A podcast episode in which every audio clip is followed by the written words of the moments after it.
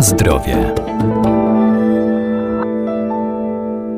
Ziołolecznictwo jest jedną z najstarszych znanych człowiekowi metod wspomagania organizmu w stanach chorobowych, bo rośliny zielarskie zawierają szereg ważnych składników mineralnych czy witamin, mają też właściwości lecznicze. Można z nich sporządzać napary, wywary czy soki i stosować zarówno wewnętrznie, jak i zewnętrznie. Preparaty z jeżówki wykorzystywane są m.in. do leczenia trudno gojących się ran czy w stanach osłabienia organizmu.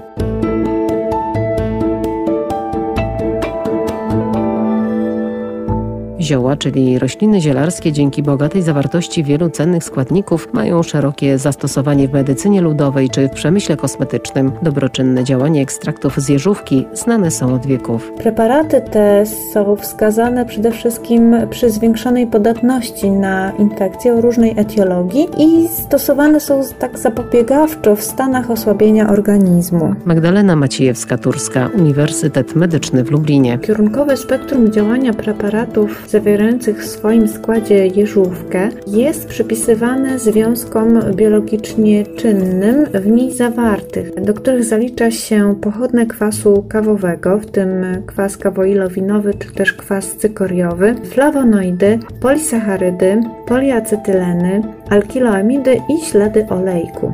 Dodatkowo w jeżówce bladej i wąskolistnej zidentyfikowano związek z aktywności przeciwzapalnej. Mimo pewnych kontrowersji związanych e, z bezpieczeństwem i skutecznością stosowania jeżówki, istnieją e, doniesienia naukowe mówiące o skróceniu e, czasu trwania przeziębienia. Z tego też względu preparaty zawierające w swoim składzie jeżówkę stosowane są dosyć szeroko wspomagająco w leczeniu infekcji górnych dróg oddechowych, takich jak zapalenie zatok, zapalenie gardła i migdałków.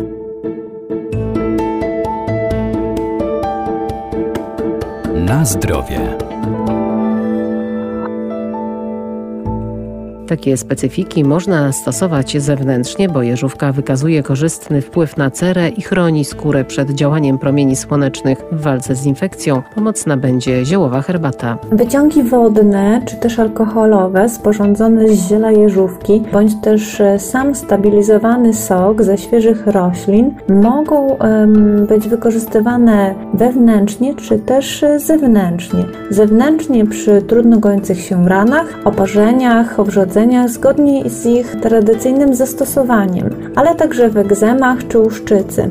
Dodatkowo roślina wykazuje korzystne działanie na cerę, ponieważ aktywizuje procesy regeneracji komórek. Stymuluje również syntezę kolagenu i jest silnym antyoksydantem. Chroni skórę przed promieniowaniem UV i pośrednio przed powstawaniem zmarszczek. Co więcej, jeżówka wykazuje również działanie przeciwwirusowe wygładza i chroni skórę przed popękaniem. Dlatego też stosuje się ją jako składnik kosmetyków do pielęgnacji ust, pomocnych w leczeniu e, zapalenia czy też opryszczki. Jeżeli natomiast chodzi o stosowanie do ustnej jeżówki, sok ze świeżego ziela jeżówki purpurowej możemy przyjmować w ilości od 5 do 10 ml na dobę. Natomiast napar, który możemy wykonać sami, możemy wypijać w ilości 2 dwóch-trzech szklanek dziennie.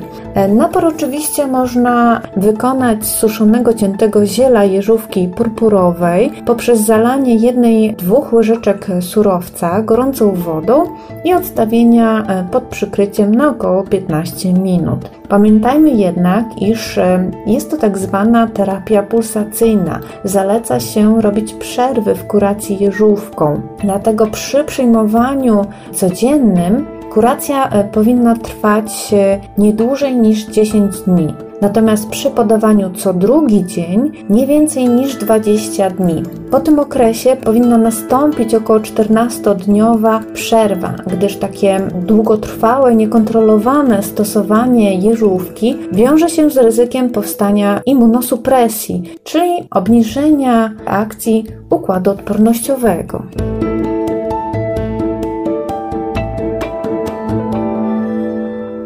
ale pomimo wielu właściwości prozdrowotnych preparatów z jeżówki istnieją także przeciwwskazania do ich przyjmowania. Dlatego zastosowanie i dawkowanie takich specyfików każdorazowo należy skonsultować się z lekarzem.